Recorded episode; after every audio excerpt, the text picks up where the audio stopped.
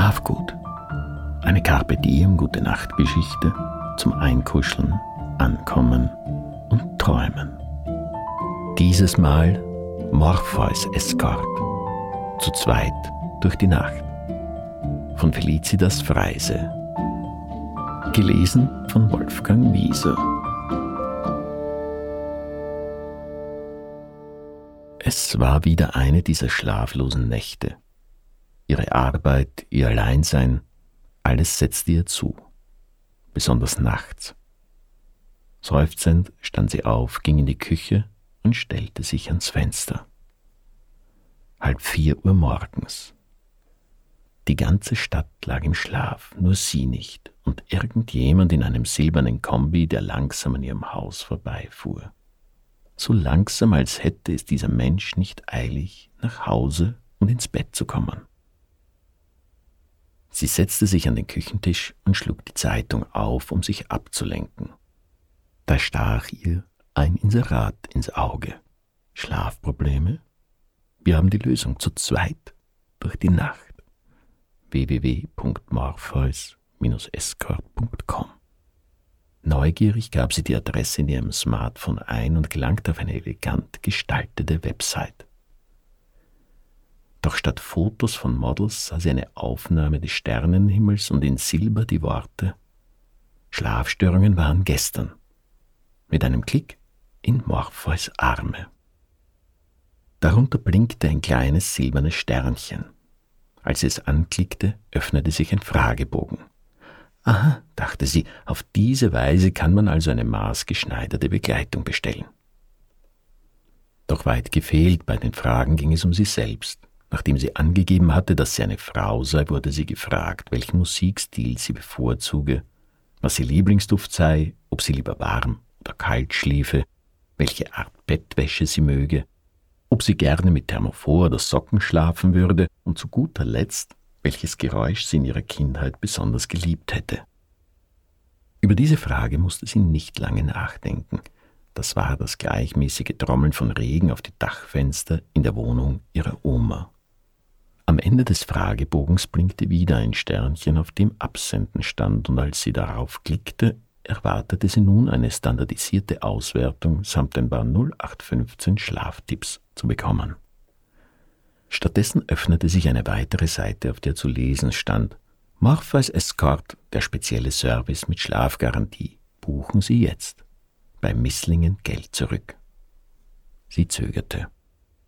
Sollte sie es riskieren, Geld zum Fenster hinauszuschmeißen?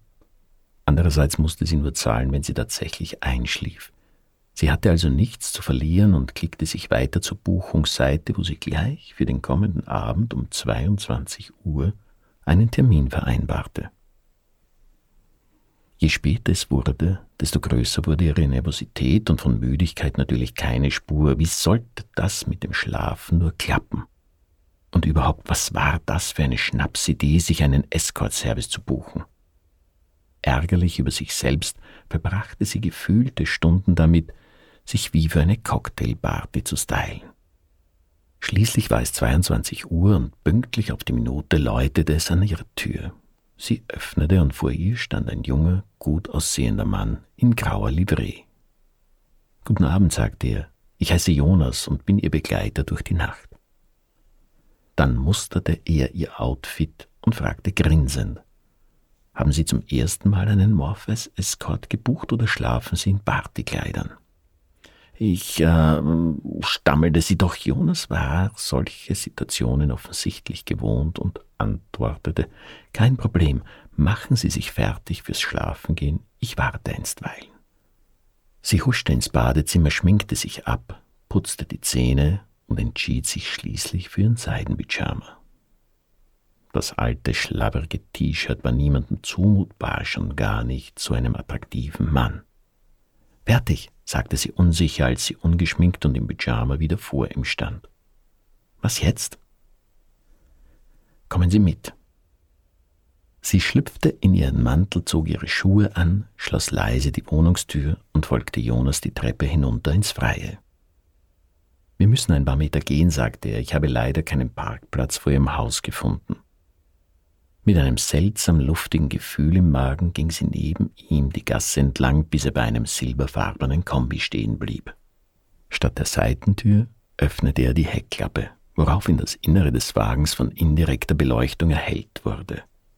Staunend sah sie, dass es wie eine Schlafkoje gestaltet war, komplett ausgeschlagen mit hellgrauem Samt und die Ladefläche bestand aus einer dicken Matratze, auf der dunkelgraue Bettwäsche aus Satin lag. Genau so, wie es ihren Vorlieben entsprach. Jonas half ihr aus dem Mantel und vorsichtig setzte sie sich auf den Rand der Matratze. Behutsam zog er die Schuhe aus und holte aus einem Fach ein paar silbrige Plüschsocken hervor. Ich glaube, solche mögen Sie, sagte er lächelnd.